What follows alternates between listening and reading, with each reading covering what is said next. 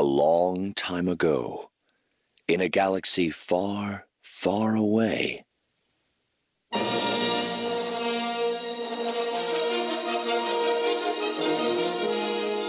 You're listening to Star Wars Beyond the Films, the official expanded universe podcast of Star Wars Report dot com. There is a great disturbance in the Force. That's right, Whistler. Welcome to episode seventy-eight of Star Wars Beyond the Films, your Star Wars discussion podcast, your ticket to the E U. Our episodes broadcast on the Star Wars Report website, w w w dot star wars report dot com. Episodes can also be found on iTunes and right on our own Facebook page at S W Beyond Films. But enough about how you got here. Let's get this show started. I'm one of your hosts, the defender of the E U, the champion of the multiverse, Mark Herleman. And with me, like the four sense of a Jedi on the run from the Empire, the E U guru himself, the Count of Continuity, Mister Nathan P. Butler! Hey, everybody. Good to be back, as always. Yeah, a couple days uh, from this release date, and you're going to be hitched, huh? Isn't that right, good man? That is right. We're recording this on the Sunday before the Saturday. That's the uh, uh, the wedding day. So next episode should be able to fill you guys in on all the uh, the wedding day events, the Star Wars ties therein, uh, and any craziness that happens. Hopefully no craziness, but uh, but her mom's planning on attending, and uh, that's why we've made sure that a couple of her friends from the SWAT team will be there in case she starts crap. Uh, it's a it's a lovely, lovely uh, experience having a, a a crazy identity thief in the family now. Well, uh, as uh, Karen Travis said, family is more than just bloodlines, you know. Hey, but uh, let me be one of the first to say, you know, congratulations to the Butlers. You know, that's that's awesome. Thank you, thank you. Kind of cool. Butler's plural, and it's not referring to my parents. It's about time. I saw a commercial the other day, and it had a butler in the box, and a monkey comes out, and he's all dressed up as a butler, and I'm just like, this would be the perfect commercial for Star Wars Beyond the Films with Nathan coming out of the box. Butler in a box. Scary. Uh, Speaking of scary, though, Mark, and this is something that I thought was kind of funny whenever we first decided we were going to talk about this, because we've been leading up to Vector and, and the ability to talk about that someday down the line. We've looked at several first story arcs. So, Mark, what are we talking about this episode?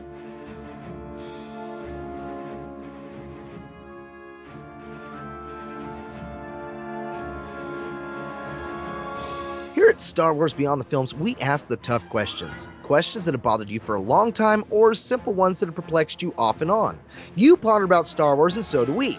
This episode, we ponder Nathan's favorite of all series, that's very sarcastic, Dark Times, Volume one, The Path to Nowhere. Before we get to the spoilerific section here, we're going to give you a quick rundown of our thoughts before we jump in, okay? Now, Nathan, go ahead and fire off real fast.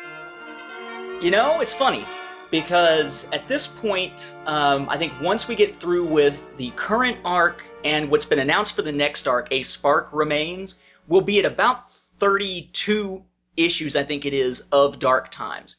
And for the most part, uh, going backwards uh, from Fire Carrier, which is where we are now, I can say there was Fire Carrier, before that was Out of the Wilderness, before that was Blue Harvest, before that was Vector, before that was Parallels. I haven't given a crap about any of those, those storylines. Or the characters in them. I don't care about K'Kruhk and his random group of mostly interchangeable, mostly whiny Padawans that he's with. Um, no. And I care very little for the crew of the unpronounceable ship, at least these days.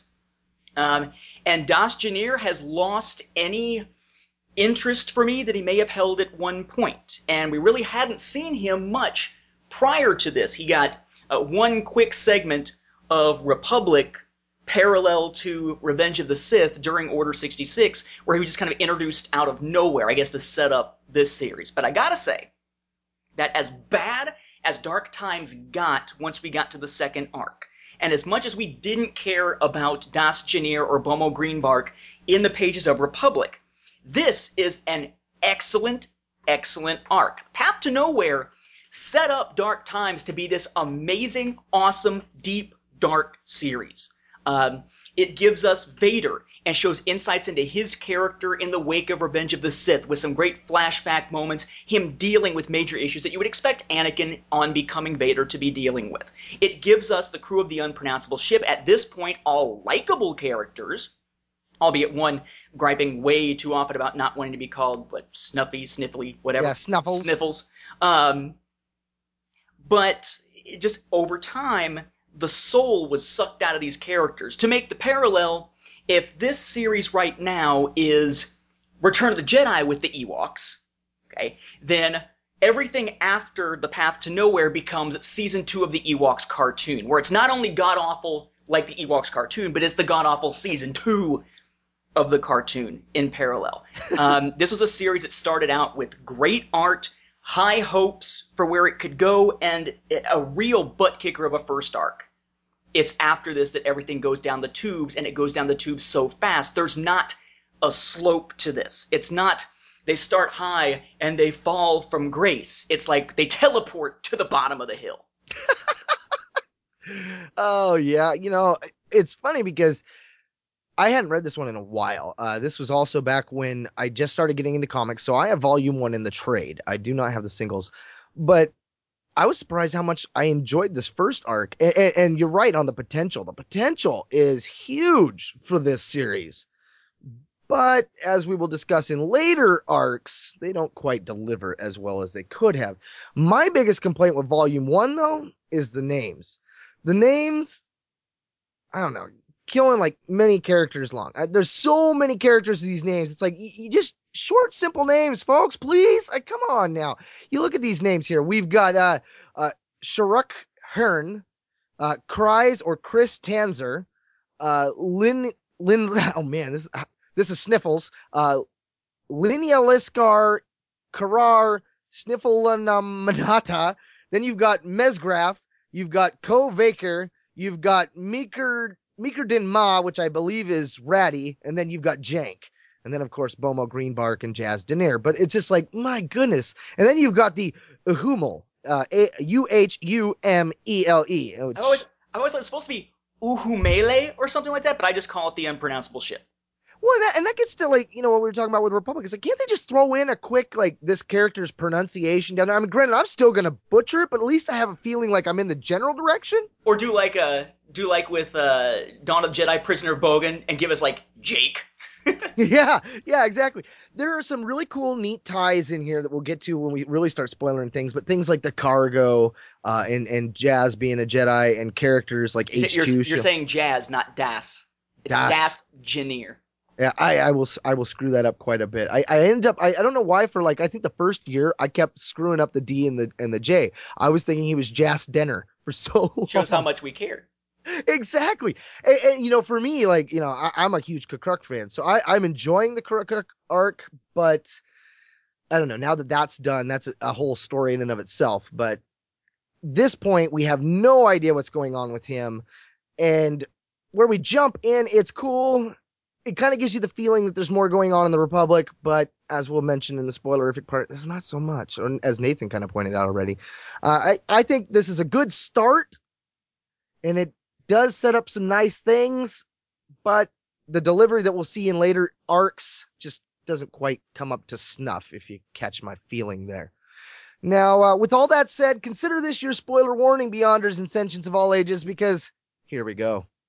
And let's start with just the credits of the first issue. I'm assuming that they meant to basically transition us between Republic into the Unknown, which is where we met Dass Jennir and Bomo Greenmark, uh, Greenbark, and transition us from that into this new series, because the Republic arc had been written by Welles Hartley. But as you look at the credits for just this arc, I believe it's just this arc of Dark Times, it says story, Welles Hartley, script, Mick Harrison. They're the same guy! It's Randy Stradley. Again, it's it's why I think Dark Times, as bad as it has gotten, hasn't been canceled yet, because it's being written by the guy who's in charge of the Star Wars line for Dark Horse, and he's not going to axe his own book.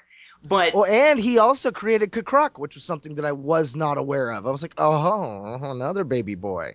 But just it's it's one of these kind of odd things, you know, looking back on it now to see story by Welles Hartley. script by Mick Harrison, it's like, yeah, that's just, that's taking it too far. Um, the art in this case, though, is Doug Wheatley. He does cover art. He does the interior art. Amazing, amazing job at the art. I believe, isn't he doing the new Essential Guide to Characters? Or not new Essential Guide to Characters, we already got that. But the next generation of Essential Guide to Characters, isn't he doing I, the art for that? Yeah, Doug Wheatley? Yeah. I think so. I believe he is. And I, yeah, I love his art as well. Just, and I love the ships and characters. I, I love it when a character, a character, when a artist can nail both characters and ships. Because for me, I'm, I'm either loving one or the other.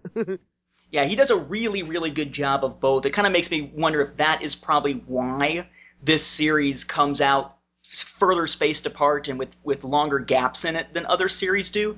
Because his art does have a lot of detail in it compared to Uh, to other artistic styles. But the first issue, we are introduced to, of course, the situation uh, that sets up the rest of it, um, which is, in Vader's case, that he is on Coruscant, and basically at this point, Palpatine has just become the Emperor, though he looks a lot more like his Return of the Jedi, cool-looking self than the weird, wrinkled version from Revenge of the Sith.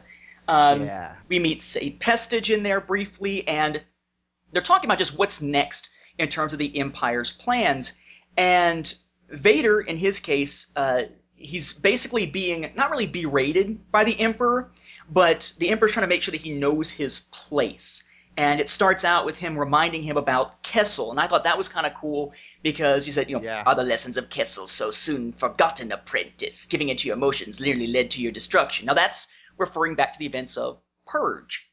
So there is a connection yeah, the first there. One. Yeah, they're they're caring to connect these together. Um, he he does tend, and I like the fact that that uh, Stradley does this. He has Palpatine, when talking to Vader, refer to Anakin Skywalker in third person, um, not second person. He refers to Anakin Skywalker as someone else. Essentially, that yes, Vader has supplanted this previous version of himself. You know, uh, the good man who was your father was destroyed.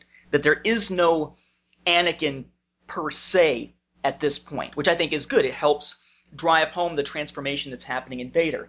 Um, we get some great moments of things like Vader flashing back to the conversation that ended, of course, in Attack of the Clones with the "I hate them" stuff, with the Sand People, where it's unburdening himself to Padme about wanting to be the most powerful Jedi ever, and all that stuff.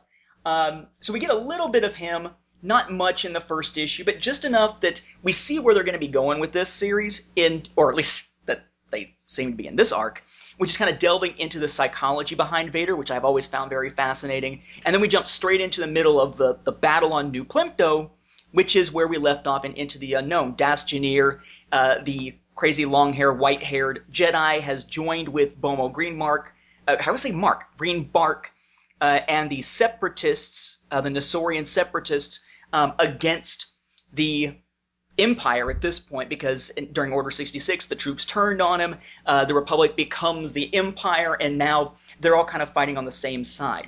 And we see Bomo going through the, the process of trying to basically get his kids, or his daughter and his wife, Risa and Misa, away from the planet, uh, and that basically they know that they're doomed. Uh, the, the soldiers do, but it's a matter not of saving their own lives, but buying time for the other civilians to manage to escape. And we get some great action sequences within there, uh, good moments basically of uh, of Bomo and Dass relating to one another, which turns out well. And by the end, they've managed to try to sneak aboard uh, one of these ships that's landed nearby, that was supposed to be one of the ones, presumably, taking some of the refugees away. And instead they wind up aboard the Uhumele, the unpronounceable ship, or the near-unpronounceable ship, where they meet the crew, they meet Shirk Heron, uh, who's one of the few that actually has much of a conversation element to this issue, and they learn that all of the refugees, the women and the children that they thought were going to be getting to safety, and that everybody but Bomo and Dass gave their lives to protect, sort of, because when the Nosaurians uh, surrendered, the Uh, so stormtroopers, the tr- the clone troopers, just cut them all down, shot them all down, and killed them. Um, that the ones that survived, despite the heavy cost, they have all been taken by the Empire and are about to be sold into slavery. It's not an issue that gives us a lot of big shocks and surprises, per se, but the first issue sets up the conflict of this nicely, both for Dass and the crew of the Unpronounceable Ship, and for Vader. I was really impressed by that first issue. Yeah, now see, Nathan's got the issues, so he's going to kind of give you a quick rundown because I don't know necessarily where the issues start and stop in the trade. Sometimes it's obvious, sometimes it's not. But in this first issue, the The art is just glorious. I mean, when we're in Palpatine's chamber, okay, you got the backgrounds of Coruscant with all the ships behind him and stuff. There's a scene where, you know, Nathan had mentioned uh, Padme and Anakin, the flashback to episode two. There's another scene where you're looking at the at Emperor Palpatine's throne and Vader from outside the window, and it looks so cool, the detail. And then there's another view out where it zooms even farther out, and you can see the Senate and the old Senate building down behind it. Like these little tiny little, like, I mean, that's almost a retcon right there. The fact that they show you both the Senates, because there was this issue of, well, wait, which one's the Senate? Because this one book said over here and this book says it's over there. And they give you this like, well, they moved it over a little bit and made a bigger Senate building. It's like, oh, okay. And they, you could see both of those. But, you know, you'd mentioned Palpatine, and that was one of the things that I, you know, noticed too.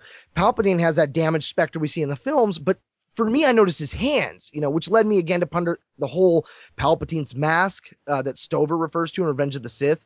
You know, I truly, truly am more and more starting to feel like that he had to have some kind of force illusion or something like that. Like, you know, he's always been this twisted, because why would your fingernails grow that long? And like, like I, don't, I mean, that doesn't make any sense why your fingernails would grow because you're getting force lightning. we need to we have to talk to somebody who's big on the biology. Maybe I'll ask Jody about it. She's just doing the whole medical degrees and all that kind of stuff. But the, uh, but I wonder if, if lightning can cause, or, or electricity can cause your fingernails to grow. Don't they keep growing after you die, or something yeah, like that? Yeah, hair that and fingernails nose? still grow. Yeah. Creepy, right? Now, another thing I love about this, though, is this is Vader like we see him in Dark Lord, you know, new to the suit. Uh, you know, he's kind of chafing under Palpatine. And I love later in, in one of the later issues, it talks about how he wants to be on the move all the time. And perhaps that's why Va- uh, Palpatine's constantly slowing him down, because he knows that Vader feels more like himself when he's in action. And I love those little things. But when Bomo is talking to his daughter and he's telling her, you know, he's like, you need to go. He goes, youngling, you go to the spaceport, I'll join you as soon as I'm done with my work. But you'll never be far from my heart, see? As long as I have this, we'll be together. And he's got a little hollow of her that he keeps on a chain that he keeps kind of around his neck. And a family. And then they start leaving, and she's like, Papa, the carrier's moving. Misa, take any ship you can get. Make for Solstice. I'll find you. I'll find you. How grave a sin is it, wonders Bomo Greenbark, that your last words to your wife and daughter are a lie.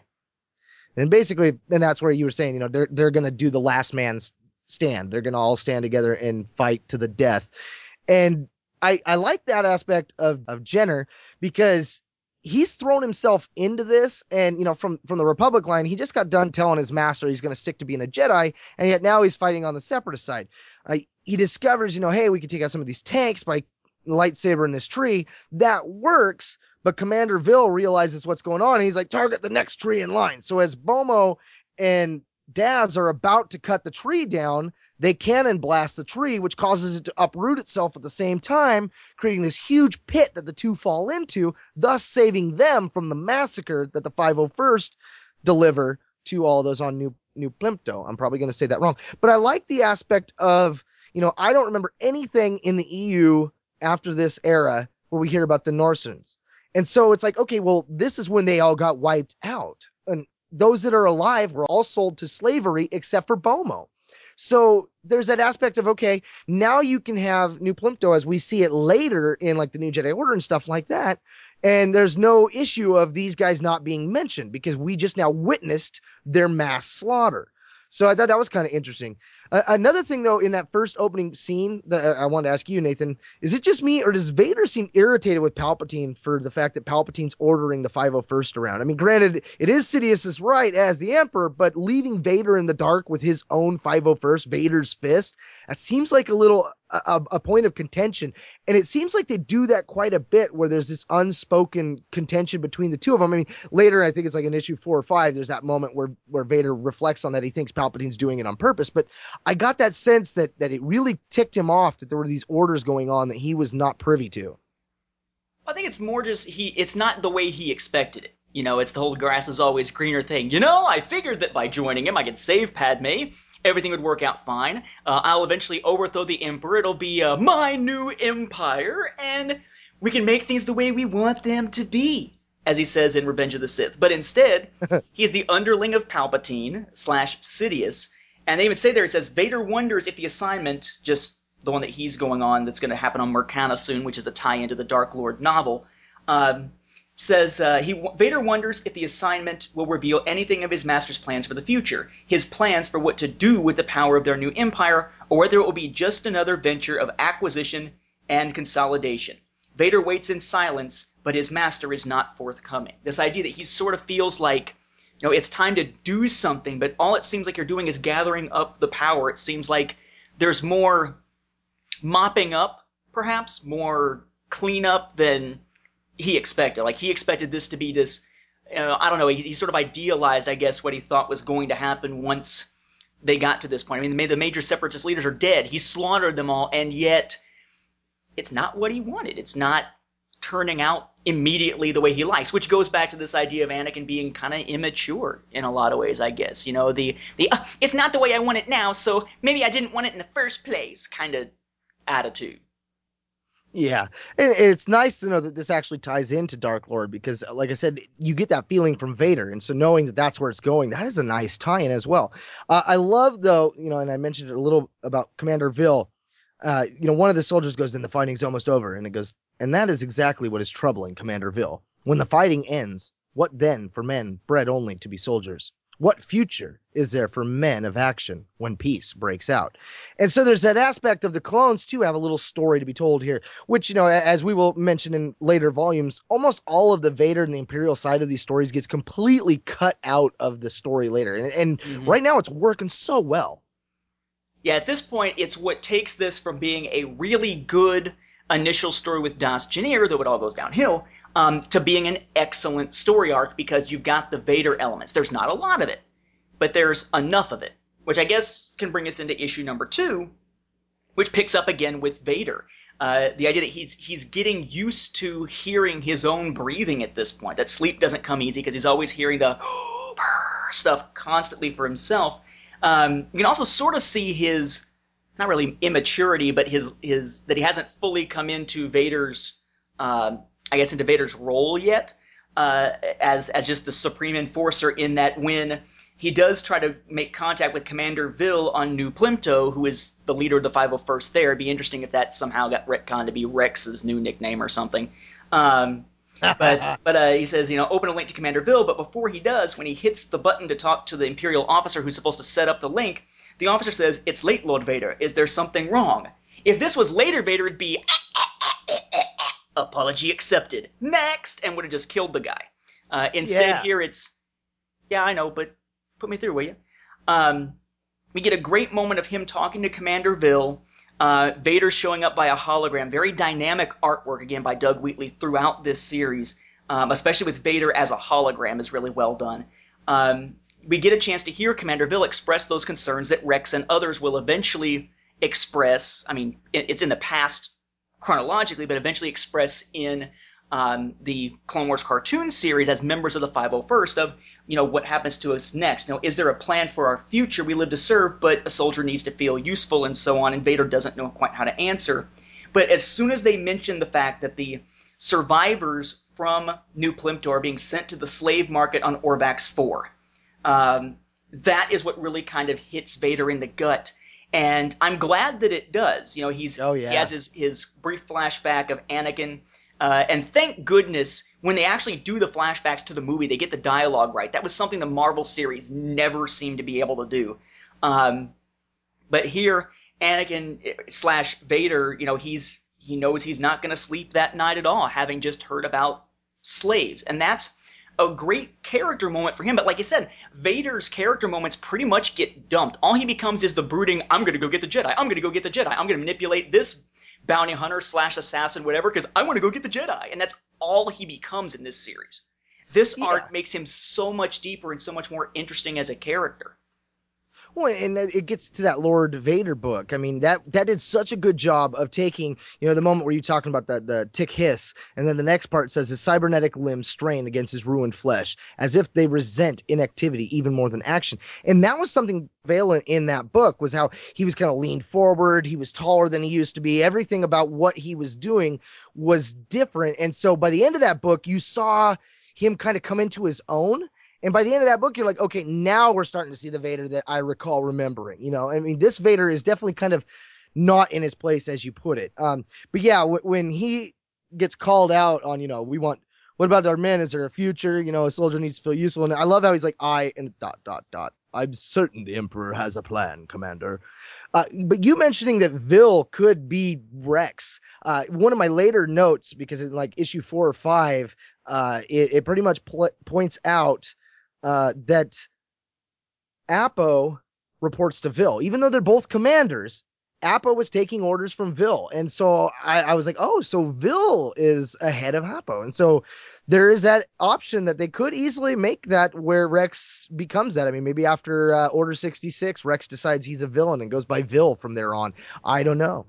That would be cool. Or have him leave and Vill be the next one in his spot or something.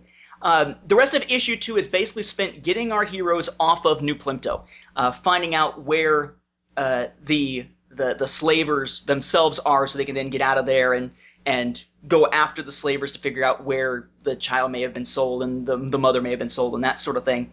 So we start with basically um, Dass attacking some Imperials that, uh, in a, a couple pages of where he's basically just ambushing a convoy, uh, steals a trooper's armor, uses that to steal a Nimbus starfighter, or a V-Wing as they're more often called, uh, fly over the other ships that are out there, and instead of basically just warning them, hey, you know, we got to get off the planet or something, to try to convince them to all leave at the same time so that the Uhumele can actually escape, um, they know that they would just be turned in if they tried to talk to some of the other pilots. So he just takes this V-Wing, flies over, and just starts shooting at them. And it allows the, the crew of the unpronounceable ship, the Uhumele, uh, to basically say, hey, we're under attack, the Empire's going to destroy all the ships, everybody take off, take off, take off, and they're able to leave within all of that confusion. Not a lot more with Vader, but it gets us to our next step. They are out, they're away from New Plympto. Now, with issue three, they can actually start searching for the slavers themselves. And still, mm-hmm. a very solid uh, issue. And I gotta say, one thing, and I, I would assume that this is probably something that Stradley did, as opposed to something that Wheatley did. Wheatley executed it, but having written uh, that story for Tales twenty-one, one of the things you do as a comic writer, at least the way that Dark Horse stuff is set up, uh, the Dark Horse Star Wars stuff is set up, and this is something that Jeremy Barlow had to kind of train me in, is when you write, you've got like page one, and you've got that all set up as one little section of what you're writing, and you have to say like panel one, panel two, panel three. And granted, it's generally going to be up to the artist to figure out how big a panel. You know, can these all fit on the same page? Are they going to bleed into each other? Or is one going to be much bigger than the others? All that, those kinds of dynamics are mostly up to the artist. But in this case, you have two pages that are utterly silent, essentially. Um, the one where we first see the uh, the convoy coming across and Dass hiding in the bushes has four sort of widescreen-styled panels, no dialogue whatsoever. The next page has him jump out, then a much bigger panel of him uh, hitting the trooper, like like running into him and knocking him down. Then you've got a side panel of him punching the trooper or snapping his neck, I guess. Um, and then another panel that that's sort of inset with where he's pulling the trooper into the bushes. There's no sound effect images, uh, like the little word balloon type things.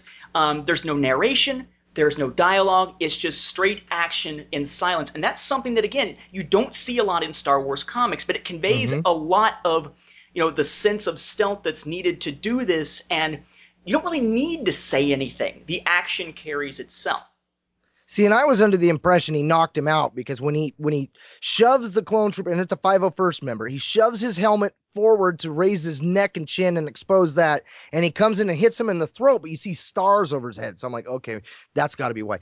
I like this scene because later, that, that scene where I was talking about Vill and Appo, it, it replies to this, because Vill is asking Appo about it, and he goes, you know, yeah, it was a five oh first soldier, but he stole a Nimbus from the two oh third. And I was like, oh, okay, that's cool, because that was exactly what happens. When he comes in and steals the ship, it's all characters that kind of look more like they're uh, the Ut- uh, Utopian type armor, you know, where they got the uh, orangish yellow on their stuff. But yeah, I mean, when, when earlier, when, when, uh, Dass and Bomo first show up at the port, one of the first things that tipped him off was that every single ship was still there. And they're like, wait, what's going on? Jazz does this whole, hey, the only way we can do this is to get everyone to leave. And Chris, point, you know, she points out the fact that nobody's going to go. Maybe we can get eight of them, but one crew will turn us in in a heartbeat. And so, of course, that's the ship that Daz or that Jazz fires on first. He comes flying in and just takes out that ship. He's like, okay, these. He goes, uh, what does he say? He goes, uh, which ship is the one Sniffles mentioned? The Valence, whose crew is tight with the Imperials. And he goes, and they they respond back, it's the small freighter with green markings near the south edge of the field. Why? I'm going to use it as incentive. And he comes down, just starts blasting it. I just, I love that part. I mean, that, that's such a great moment. And of course, you know, they've got their own slit, uh, little tricks up their sleeves. You know, they're, they're like, well, we don't want the Empire in here. And they keep referring to this. You know, they have their own reason why they don't want the Empire to come on and search their ship, the cargo, modifications to the ship, things like that. And so, you know, later, Dass is talking to Bomo about it. He's like, you know, what's in it for them? And I, I just, I love the way that at this point, everything has a reason. It doesn't feel forced. And that's a very nice thing.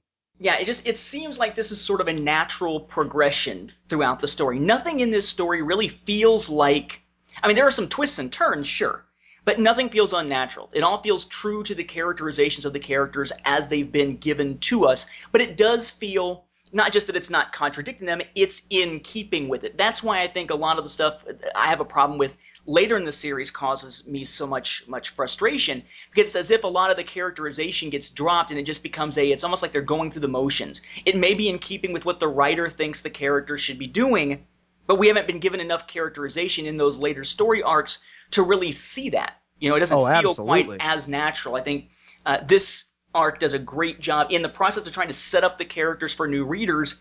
They give us the amount of characterization that we need, but we need that arc to arc to arc, which is not something that it seems like um, keeps up. Uh, mm-hmm. That moves us into issue number three, which I actually just, as I was rereading these, realized my center page is falling out of, so I had to hop on eBay and get a replacement. I've done that twice now. I did that once for this, and as I was doing the stuff for the Star Wars Timeline Gold for the Old Republic, which I'm finally done with. Oh my god. Um, that added like one hundred pages to it. Um, but as I was going through that, I realized that I had a, I had something, I forget what it was, I think it was a, a slipped out page or something, was messed up, or no, it was a tear um, to the cover of one of my Lost Sons issues that I wound up uh. getting a replacement for. I need to, I, I thought I was careful with those, apparently I haven't been. Um, in any event, issue three uh, picks up with Vader on Coruscant, and he's about to be sent to Murkhana, which, of course, again, ties into Dark Lord. It's been a bit. He's like, we have a new assignment for you.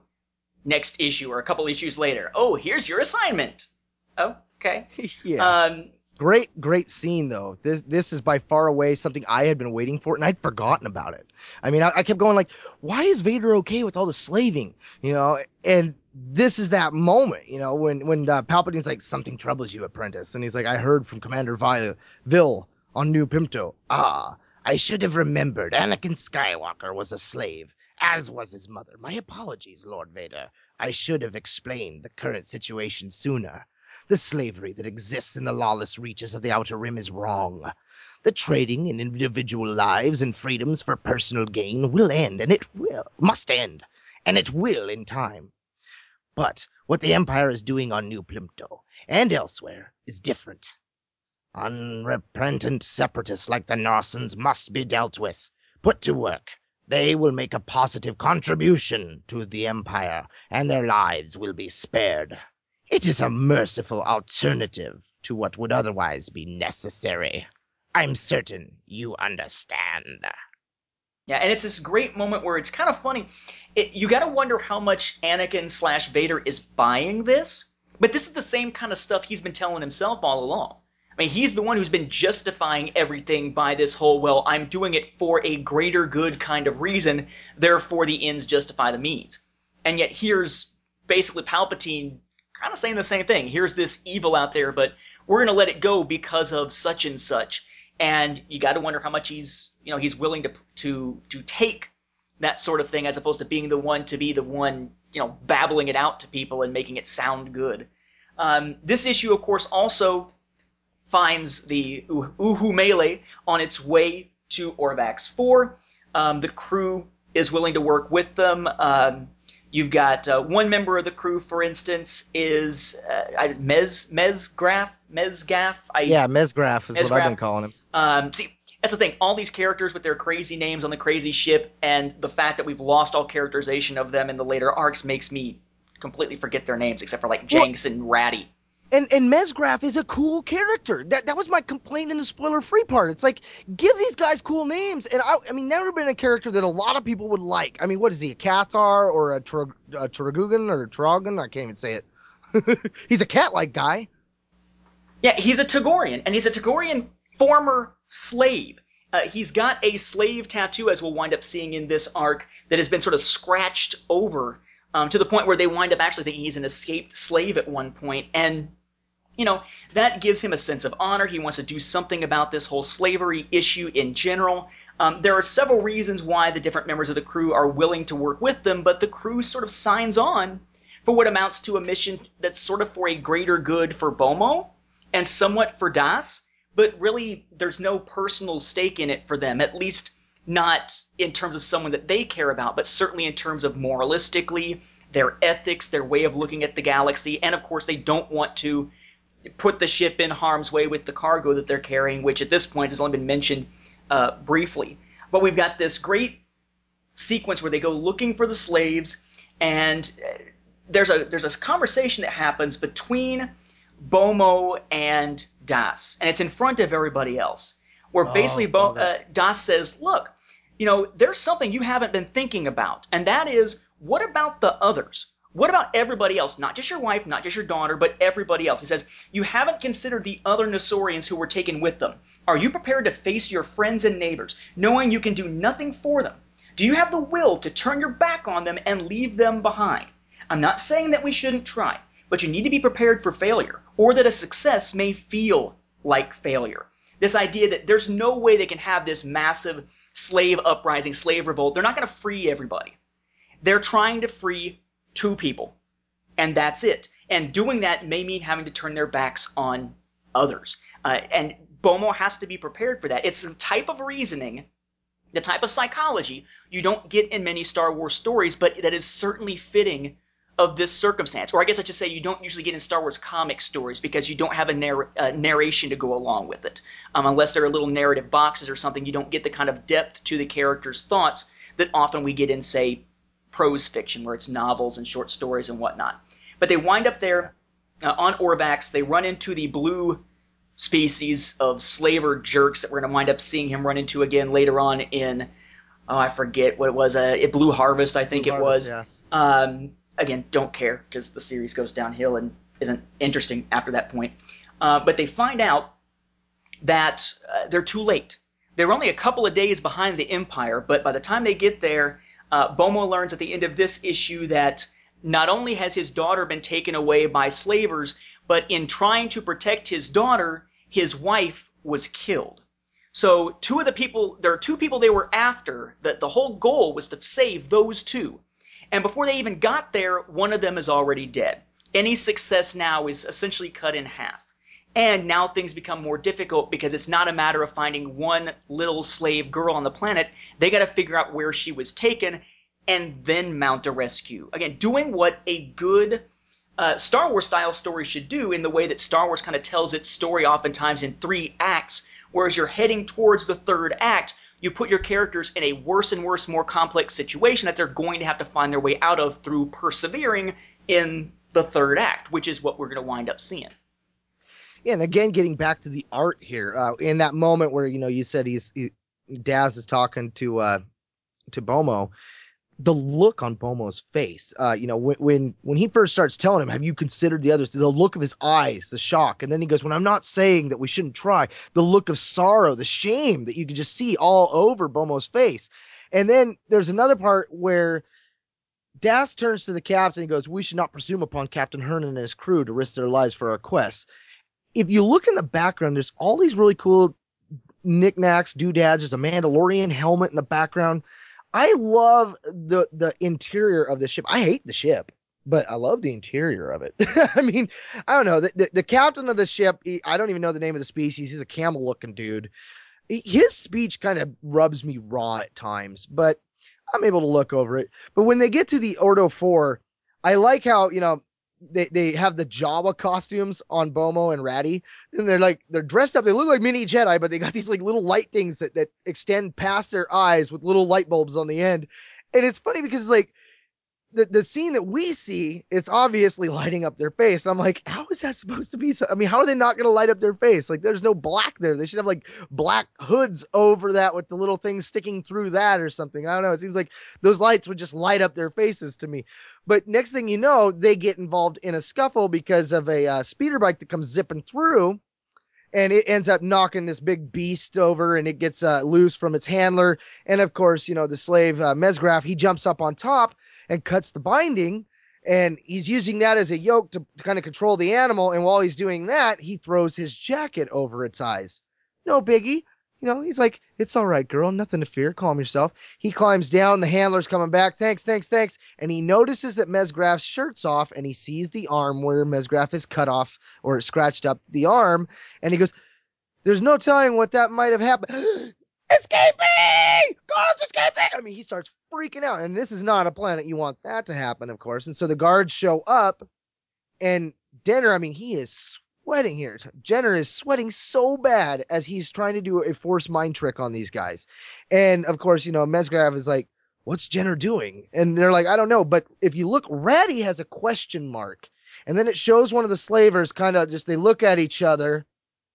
And then the next scene, the other guy's like, what just happened? Uh, uh, Ko Kovark or whatever his name was. He's like, what? And the two guys just walk and they punch the guy, that, the, the beast handler in the face. And of course, Dass almost passes out. And, you know, that's how much it took him to use the force in that moment. Of course, and then Ratty actually finds, you know, all the, the rest of the Nosaurians, which of course, then you've got Bomo going completely ape. He's down there freaking out.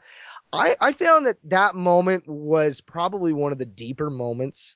Uh, you know, because Bomo's freaking out. That gets the guards to show up. So now they all got to fight him. And of course, you know, we get to watch Mezgraf in this really awesome pose. He's like all ready to attack. And he's got like this uh, sigh like Raphael. And they start killing everybody. Uh, Dass, he breaks one of the, the guards' necks. And one of them's leaving. And Mezgraf's like, we can't let him get away. And Bomo throws the knife and stabs the guy in the back. I'm just like, yes. And of course, you know, they go back over there. And that's when they find out that they all die. And Dass tells them to send off Bomo.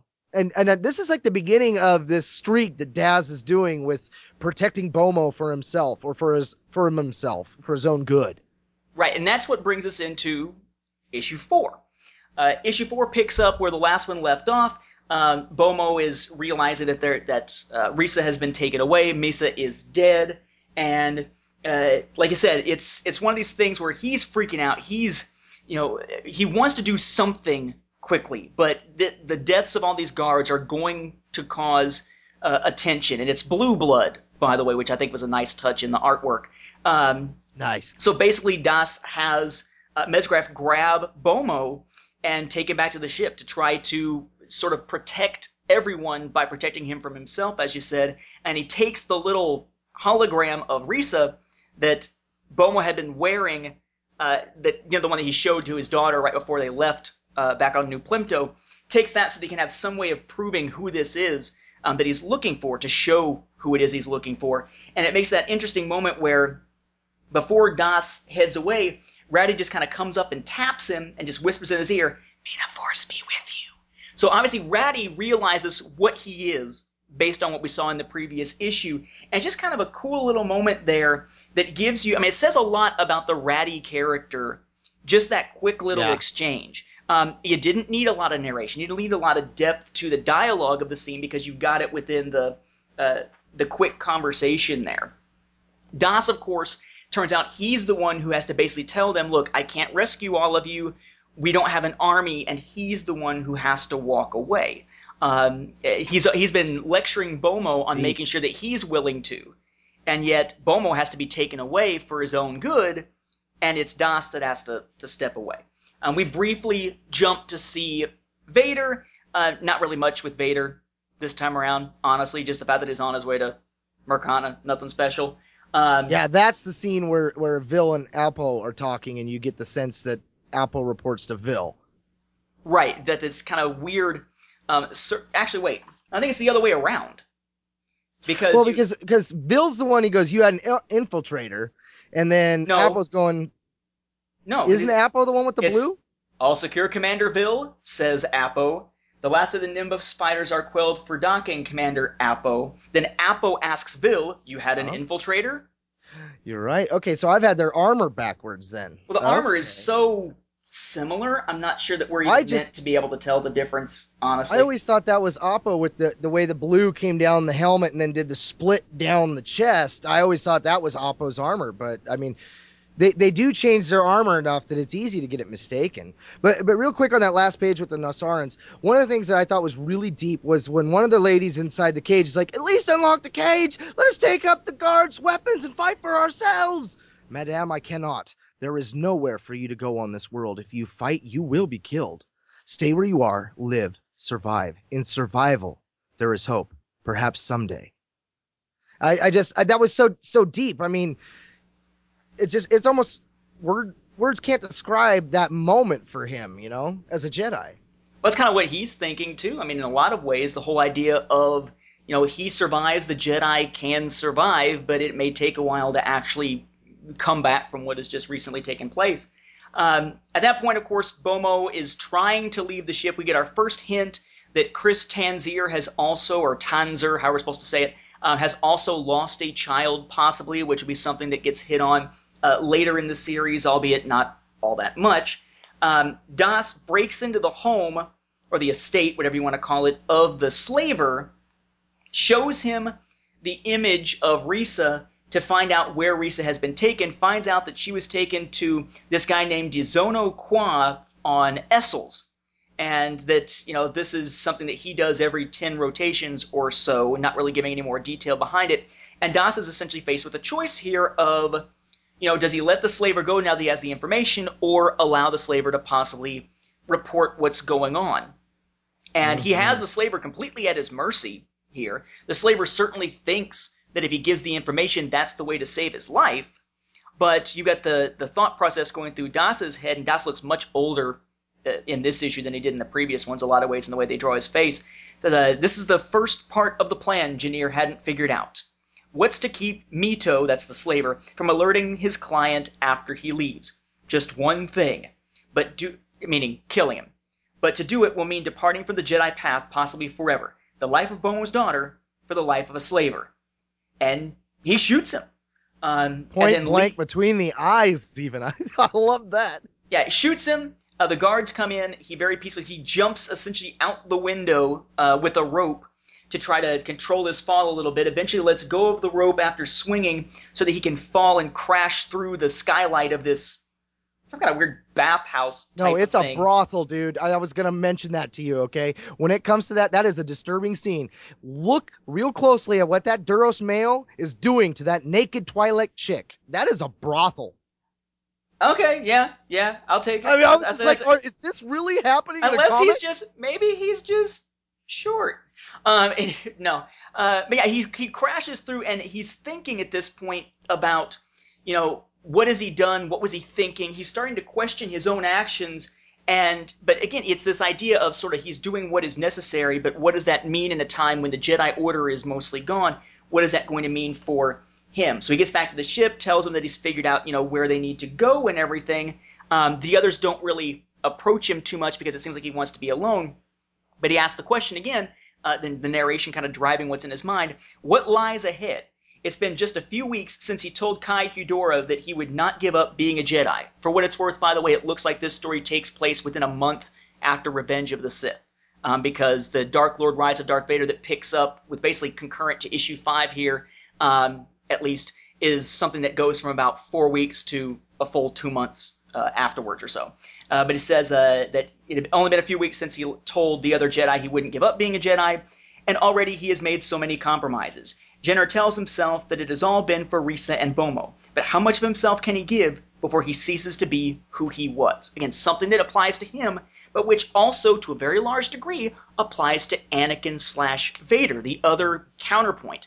As much as these feel like they're completely separate stories in a lot of ways, what's happening with Dass and Bomo and the crew, and Vader... The questioning, the pathway, the what do we make of the future now that the past in a lot of ways has been burned to the ground and the present is uncertain is something that juxtaposes those two characters against each other throughout this arc, something that Dark Times started doing great and then completely dropped the ball on. Absolutely. Well, after he kills the slaver right through the eyes, you know, they, they do the you stop and start shooting. I love what happens there in the narrative. It goes, having made his decision, Jenner finds himself strangely calm. And, and I mean, even the way he's standing, he's like perfectly rimrod straight. He's kind of walking, blaster blasting all around him, but he doesn't seem to be flinching. He stands, he kind of turns, he grabs his rope, he flips it out. And so as if, a ch- as if making a choice, even a wrong one, has relieved him of a great burden. His connection to the Force comes as easily as ever, and he puts his faith in it as he takes his first step on his new path. And that's when he jumps out the window and he just kind of flings himself out into the to the brothel, as I call it. Because, like I say, I mean, that guy is in there. He's got uh, three other or two other Duros chicks in there with him. But that Twi'lek chick is she looks totally nude, man. That just looks so just. Uh, Not good. But by the time Jenner gets back to the ship, man, oh, he looks so haggard. He's like, dude, you have gone through a lot. And that, of course, sets up one of the darkest Star Wars comic issues possibly ever. And that's part five of Dark Times, The Path to Nowhere here. Issue five, or whatever they're going to call it, because uh, I guess it'd be, what, Republic number eighty-eight from yeah. October of oh seven. This um, is the one that has that moment where I was saying about Vader and, and the moving around, where he, he goes, uh, where he goes, uh, indeed it is such situations that he feels almost alive, in such moments that he can forget the armored prison in which he exists, forget the many sacrifices he has made to reach his current position as one of the most powerful entities in the galaxy. It is a fact Vader wishes his master was not so keenly aware. And this is where we get a lot more of sort of the manipulation of Vader and the mindset that Palpatine is taking to justify various actions and such. Um, he's setting up Vader going into uh, the situation on Murkhana. And bear in mind, this also refers to in the script uh, as it's got the story credit to Welles Hartley, again, Randy Stradley, and the script credit to Mick Harrison, Randy Stradley, but also says with additional dialogue from the novel Dark Lord by James Luceno. So it does acknowledge that it's pulling at least some of the dialogue for Vader's part, at least, from Dark Lord, so it is consistent, which, again, I'm glad they did. They weren't going for similar scenes with different dialogue. They made sure it actually fit. But Palpatine there says, uh, in due time, power will fill the vacuum created by the decisions you made, the acts you carried out. Married to the Order of the Sith, you will need no other companion than the dark side of the Force. And, of course, as soon as he says married to the Sith Order, and a companion. He's thinking, of course, of Padme at that point. Um, and he sets up what's going on in Dark Lord. Word has reached me that a group of clone troopers on Murkhana may have deliberately refused to comply with Order sixty-six. Uh, and when Vader I asks... I had not heard, he says. I had not heard. And when Vader asks, you know, what is the cause of the troopers doing this, Palpatine gives an interesting response. He says it's contagion. Contagion brought about by fighting alongside the Jedi for so many years. Clone or otherwise, there is only so much a being can be programmed to do. Sooner or later, even a lowly trooper will become the sum of his experiences. But you will demonstrate to them the peril of independent thinking, Lord Vader, the refusal to obey orders, which of course he also immediately realizes it applies to himself as well, that he yeah. must follow the orders of the Emperor. And this whole scene is pulled off, again, with incredible, incredible artwork. One of the best, you know, Vader bowing to get a holographic message from the big floating Emperor's head type of scenes that we get. It's the most reminiscent of The Empire Strikes Back, uh, both in the pre We're Gonna Toss in Ian McDiarmid uh, and post We're Gonna Toss in Ian McDiarmid versions of that scene. Um, again, we don't get a lot out of Vader in this issue here. Um, we get that, and that's pretty much it. And unfortunately, that's where a lot of Vader's development within this series kind of stalls. Yeah. Um, and most of it goes on to focus just on the crew and their mission. They find themselves on Essos. Apparently, they're pretty well off because they're all eating this huge kind of banquet type um, of lunch while Dass is going off trying to find the information that he needs as far as where to find uh this uh, Dezono Qua guy, and they carry out a full-fledged assault on his estate. Uh, Dass is the one who eventually gets to him, sure, at least to begin with, but they're flat out, you know, tearing through his droids, uh, finally finds the guy holds him at gunpoint, and this is the point at which everybody's like, uh-oh, she's already dead, uh-oh, what's going on? And they've given us hints, just enough for you to, to for you to kind of realize it right before he says it, because we pick up with meeting DeZono as he's finishing this exquisite dinner, and he makes a lot of these compliments about the dinner, and you kind of got this feeling of, why are they emphasizing that as opposed to just like seeing him looking out the window or something? Why that about the character's recent actions? Only for us to find uh, when he's finally caught by the crew, uh, Bomo and Dass, but then the others with them, say, you know, well, why did you? Why would you buy a child just to kill her? And his response is, because I could, and to eat her, of course. She was delicious. To which everybody's like, what the? Nobody says anything, but you see Bomo go, ah! His mouth's all open. You're like, oh no. Yeah, everybody is freaking out. I'm surprised that this isn't a moment where Bomo fi- like uses fire from his, you know, like the whoosh of fire. Because he does that in the first issue or the second issue when they're underneath the tree. He has like the little yeah, but fire. That, that's, that's a, it's a, phosphor, uh, a phosphorescence. It's a bioluminescence. It's not ah. like fire per se, but more like a like what the Vong had inside their, their walls in a sense. Gotcha, because that, that should have been what he does to this guy.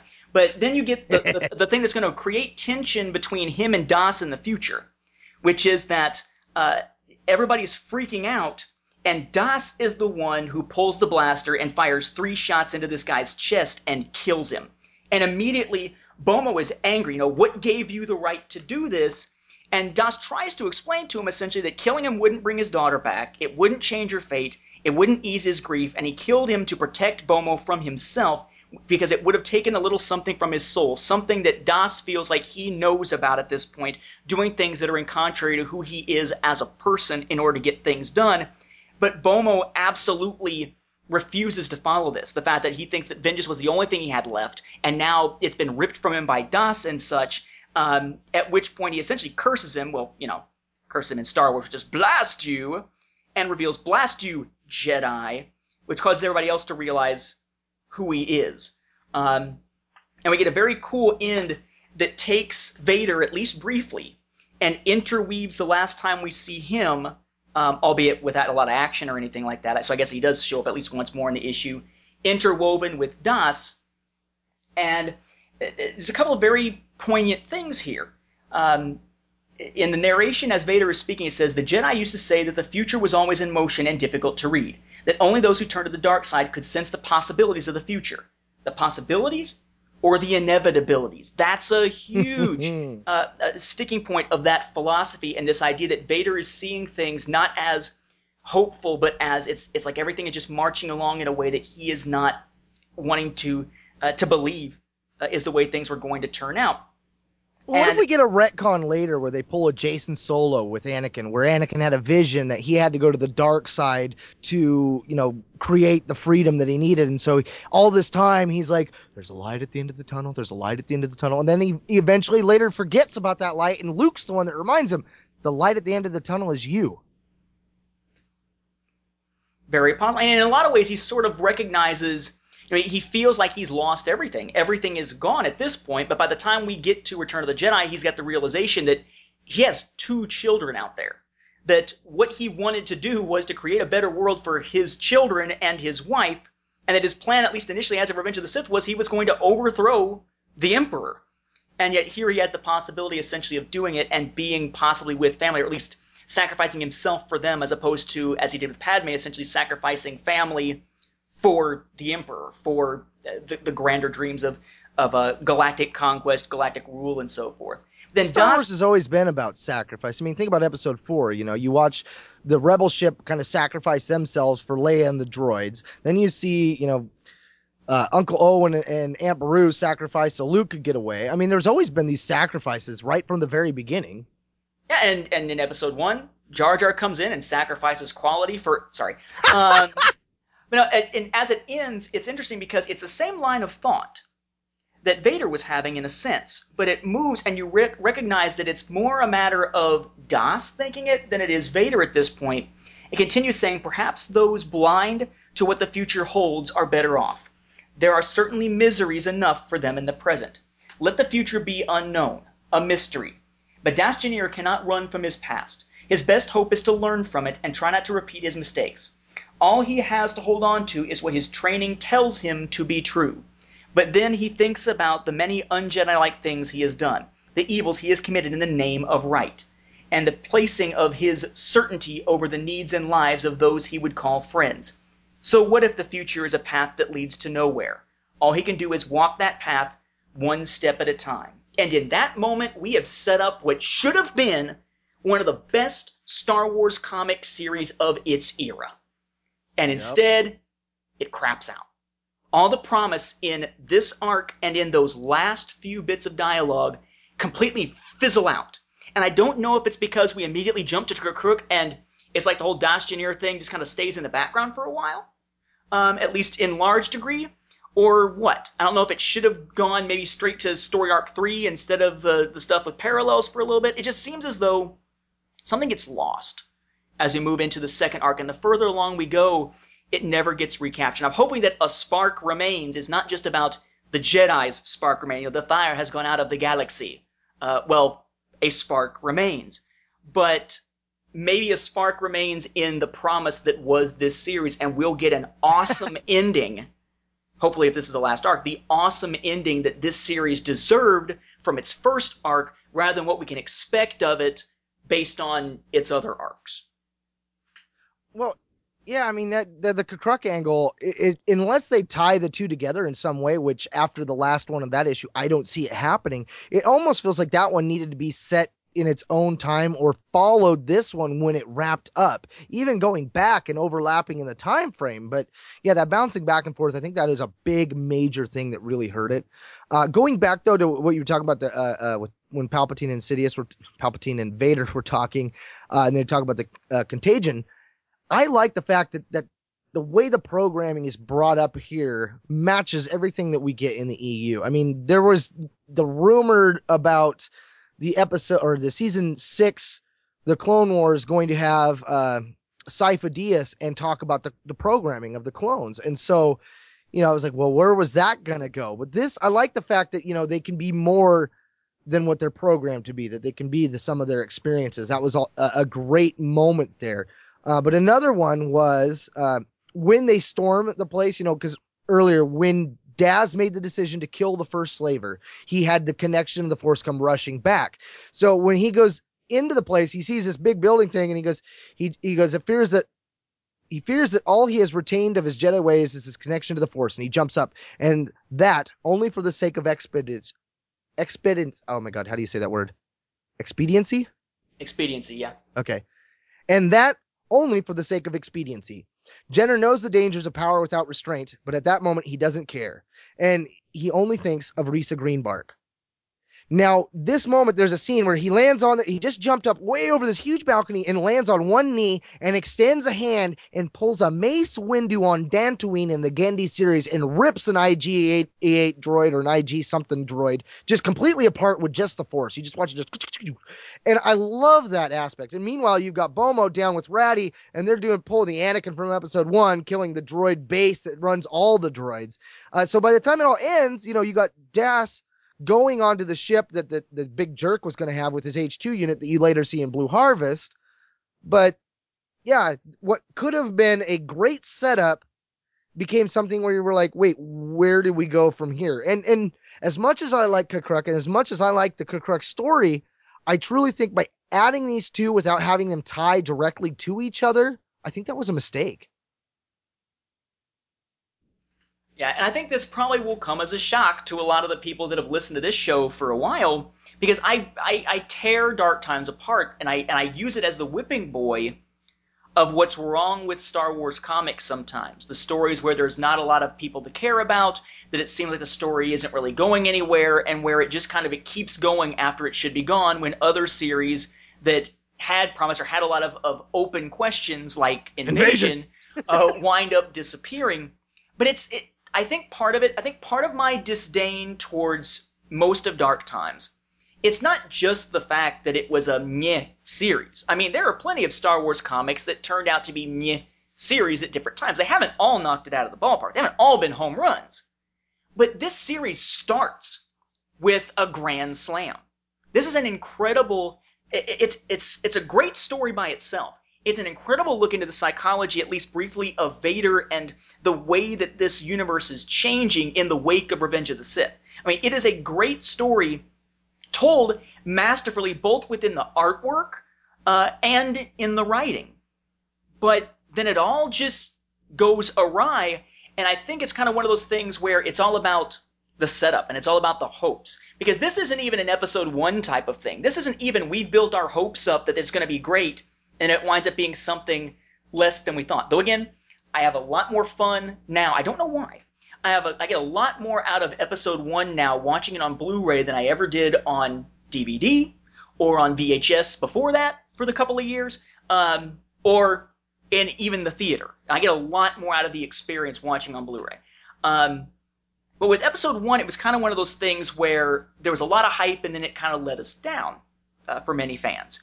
But with this, it wasn't even hype. It was extremely solid quality in the first arc. And then it just like, my give up, my give up.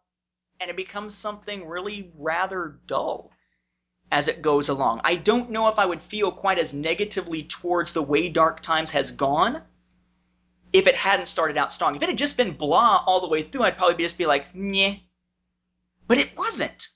This was awesome. This is one of my favorite arcs of that time frame within Star Wars publishing, oh six, oh seven. This is terrific. But it doesn't stay that way. And I don't see why it doesn't stay that way, because it's the same writer. It's yeah. the same artist. It's the same characters. It's kind of one of these things where I almost wish that this had been a miniseries and that was it. And it would have stood as one of the highest points of that era of Star Wars publishing. Instead, it goes on. We get kind of the, the downside of it, the watering down of its quality level as later ones don't stand up to the first one.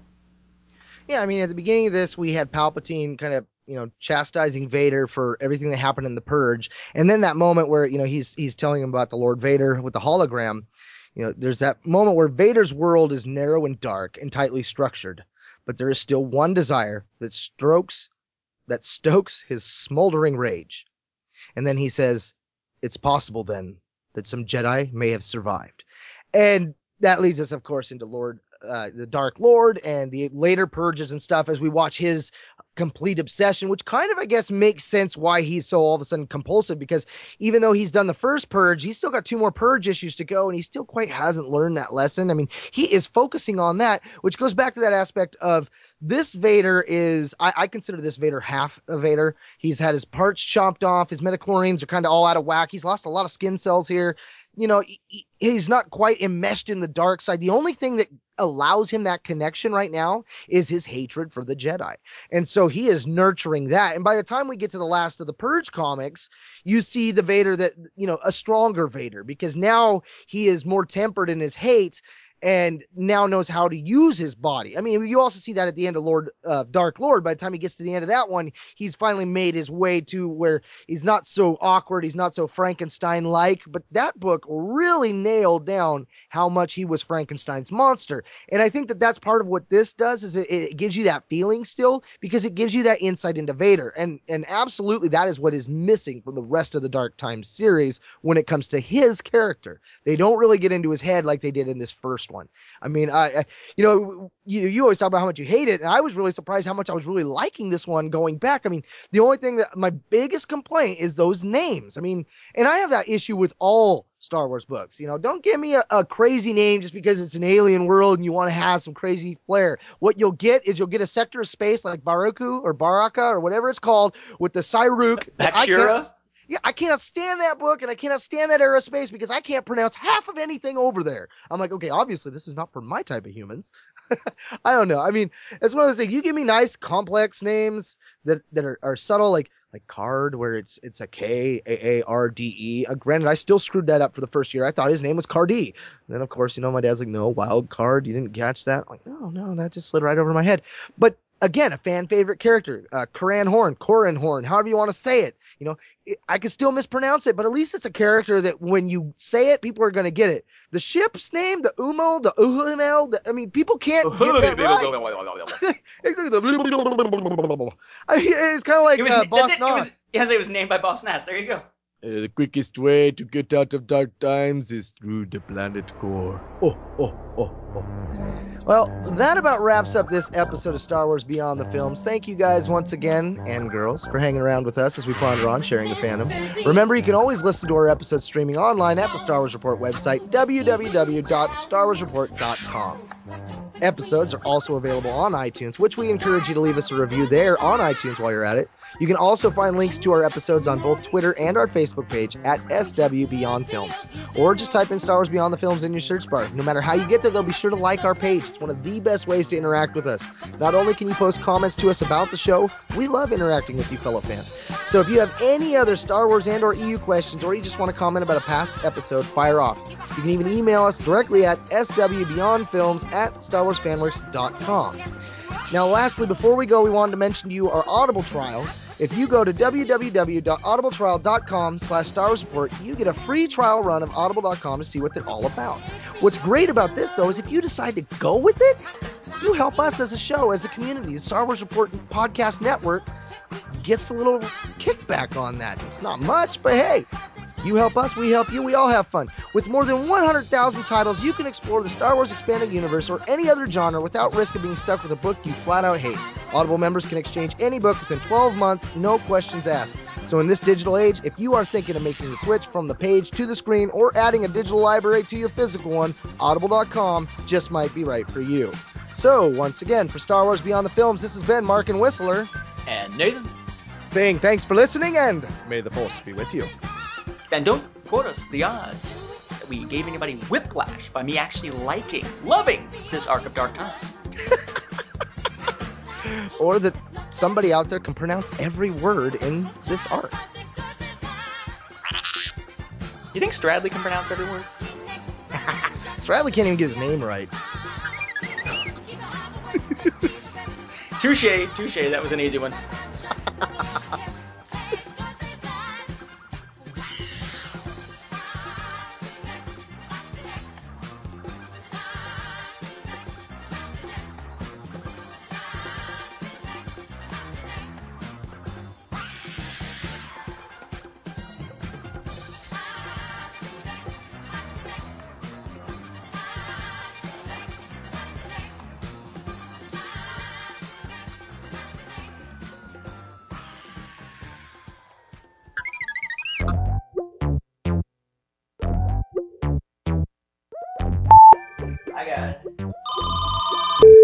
Same telemarketer or research or polling place has been calling day after day after day. I'd like to take your survey, thank you. Up your survey, up your...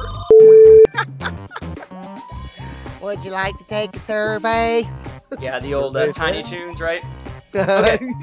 No, I'm gonna say that. So yeah, it was named after Boss Nass, there you go. Alright, and then of course, fate... Uh, saying, may the Force be with you. Hang on, I gotta sneeze. Or as I That's fine. I That's fine. I, I, did. I, sc- I screwed that line up anyway, so sneeze away, because I, no. I didn't say thanks for listening. Go ahead.